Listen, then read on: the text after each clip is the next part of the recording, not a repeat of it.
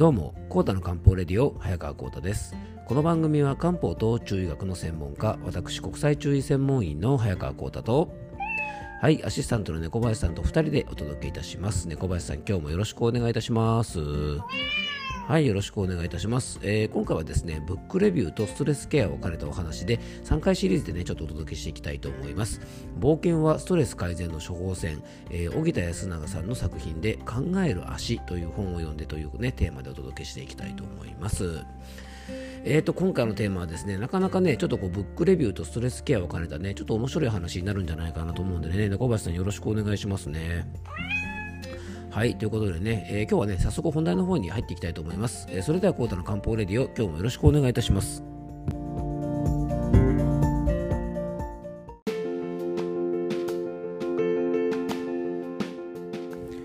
はい。ということでね、今日の本題の方に入っていきたいと思うんですが、実はですね、えっと、この収録はですね、えっと、テイク2なんですよね。あのいつもはですね気合の一発撮りをしているんですが実はね最初にあの収録終わった後にですね、えーいつもこの収録しているマイクを iPhone から抜いたらですねまさかまさかでねあのアプリがあの落っこっちゃいまして、えー収録した分が全部消えてしまうというですね悲劇に見舞われたんですよねで小林さんね。ね、ということでね、今日はね、魂のテイク2ということでね、お届けしていきたいと思います。はい。えっと、今回ですね、着想をいただいたのが、冒険家の、えー、荻田康永さんという方のね、著書で、考える足という本なんですが、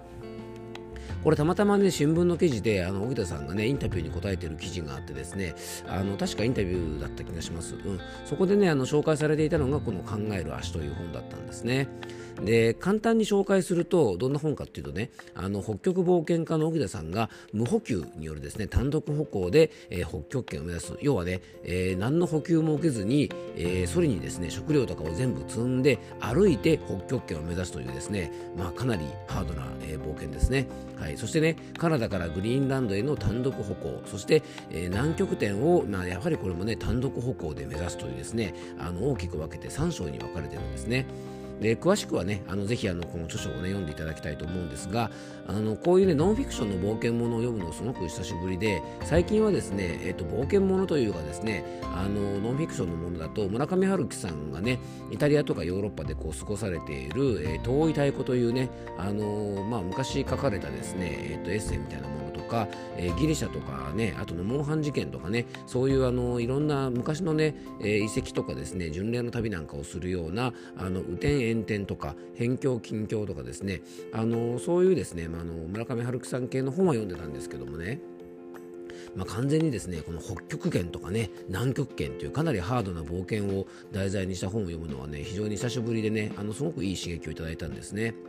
で読みながらあのちょっと思い出したことはですねあの中学生ぐらいの頃に、えー上村直美さんというね冒険が抱えたのを皆さんご存知でしょうか。あの僕と同世代の方はですね多分ご存知かと思うんですがあの本当にね数々の山々をね制覇したりとかあの北極とか南極とかを犬ぞりで冒険されたりとかですねあのされてる方で、まあ、今でもね日本人としては伝説的なあの冒険家として有名な方であの残念ながらですねあの登山中の遭難の事故で亡くなられになお亡くなりになられたんですがあの実はねあのこの方の本をですね、まあ、北極圏1万2000キロっていう本なんかを、えー中学生ぐらいの時にねすっごいハマって何回も読み返した記憶があります。ね、アザラシとかをねあの狩りをしながら、えー食料を確保してね冒険してやれていくんですけども今でも結構強烈にあの覚えてますね。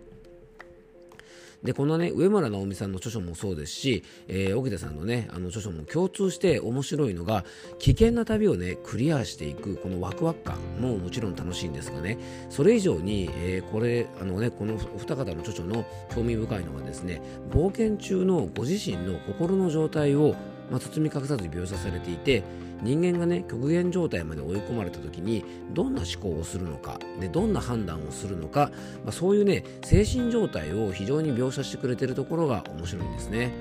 でこの「考える足」というねあの著書の中でもその心理描写から僕はね非常に多くのことを学んだ気がするんですね。で本の中で、うんとね、ルートを間違えた、まあ、本来行くべきルートじゃない方へ行ってしまった荻田さんがですねあの目標まであともう少しっていうところでですね引き返して安全なルートでね、まあ、このまま進むと、えー、行けるかもしれませんけどかなり危険ということでね一回戻って再再トライするのかそれともねあと少しなので思い切ってチャレンジしちゃうのかということにね判断に迷う場面が描かれてるんですね。その時にですね荻田さんは、えー、もし今回仮にねあのチャレンジしてうまくいったとしてもまた同じような時にあの時なんとかなったから今回も大丈夫だろうというね心の隙が出るっていうふうなことを考えて結局ねあの安全なルートで行くために戻って再トライしたっていう場面があったんですね。でこういうことってね危険を顧みずに思い切ってチャレンジして成功するっていう方があのなんとなくやり直す方に比べるとかっこいいしなんか素晴らしいっていう風に思われがちなんですがかっこ悪くてもねやっぱり戻って安全なルートで再トライするというですねあの大田さんの判断は冒険家としてもですね非常に素晴らしいと思いましたしあの失敗しそうな時にね思い切って退却するこのね退却する勇気というかねこのやめる勇気っていうのはあの冒険だろうが仕事だろうがプライベートであろうがやっぱりこれ大切なことなんだなっていうふうに感じました。あの北極圏とか南極の冒険とかね世界最高峰の山々への登山なんかは一見するとね無茶とか無理をしているっていうふうに僕らは感じますけども実は何より大切なのが安全性で間違いなく安全な方法はないにしてもねこれやったら失敗するよねっていうことをいかにやらないか、まあ、こういうことの積み重ねが大事じゃないかなってことを再認識しました。で仕事とかね健康とかとも非常にこれつながっている話で、まあ、仕事でもね撤退する勇気は非常に重要ですし例えばねうまくいっていない事業をどの時点で見切るかみんな心の底でねもしかしたら明日うまくいくかもしれないなんて思いながらあのずるずる引きず,、えー、引きずってしまってね撤退し損ねてしまって、えーね、結構事業を失敗したりとか、まあ、あとプライベートでもですね、うん、例えばね,、あの、こうねパートナーと付き合ったりしてる時にもしかしたら明日になったらねあの人いい人になってくれるかもしれないなんて思いながらあのずるずる言ってですねちょっとこの沼にはまってしまうなんて話もありますからやっぱりねどこかでこの見切りをつけたりとか撤退する勇気っていうのはですねやっぱりこの一流の経営者とかマネージャーの方っていうのはですねこの辞める判断力っていうのも非常に優れてますよね。なのでね、荻田さんが撤退したりとか、ルートをやり直したりっていうね、このマイナスの判断、まあ、マイナスの判断っていうと変な言い方になるかもしれませんが、まあ、一つのね、そういう判断をする基準は、これね、非常にロジカルで、まあ、冷静に状況を判断することが冒険でもねすごく重要だと感じましたし、まあ、僕らはね仕事とかプライベートでも自分の都合のいい方向についついねこうバイアスをかけてしまって変に楽観視したりとか逆に腰が引けてしまったりしてねチャンスを失ったりミスを犯してしまうことって結構あると思うんですよね。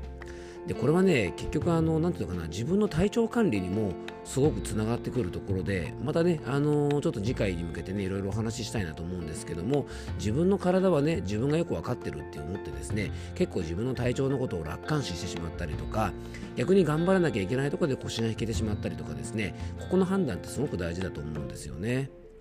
で、えっと、今回すごく感じたのはですね、えっと、冒険をすること、ね、やっぱりあの北極とか南極を冒険する話なんであのなかなかですねうんと挑戦する人の精神状態ってあのどんな感じかなっていうふうにちょっと考えてみたんですね。で月並みなんですがねなんで冒険をするのかなっていうふうに考えてみた時にそこに浮かんできたのがですね、えー、このね冒険をするとかチャレンジをするってことは最高のストレス解消になってるから、まあ、ついついチャレンジしちゃうのがなんていうふうに思ったんですね。で冒険をしたりとか挑戦したりすることは、まあ、これねお釈迦様あのブッダも言っていた人間が感じる3つの苦、まあ、これね今風に言い換えれば3つのストレスの中でも特にねこの2つのストレスの解消に関しては絶大な効果があるんじゃないかなと思いました。えー、次回はですねこの3つのストレスって一体何っていうとことですね、えー、その3つのストレスの中で特にその2つのストレスに関しては、えー、ストレス解消に絶大な効果があるということでね、え具体的にちょっとその辺の話を次回は、えしていきたいなと思います。最後に僕からご案内がありますのでよかったら最後までお付き合いください。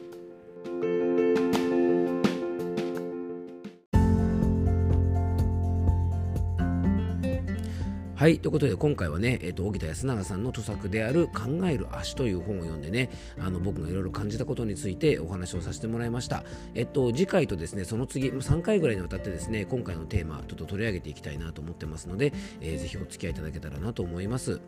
ね、なんか北極とか南極の冒険っていうとね、猫林さん、なんかこうね、無茶するとか頑張るとかね、なんかそういう話がメインじゃないかなと思いませんでした？うん、でもね実はねやっぱり僕この本を読んで思ったのがやっぱすごいね冷静さというかですね先ほどもねちょっとお話ししましたが撤退する勇気みたいなところをね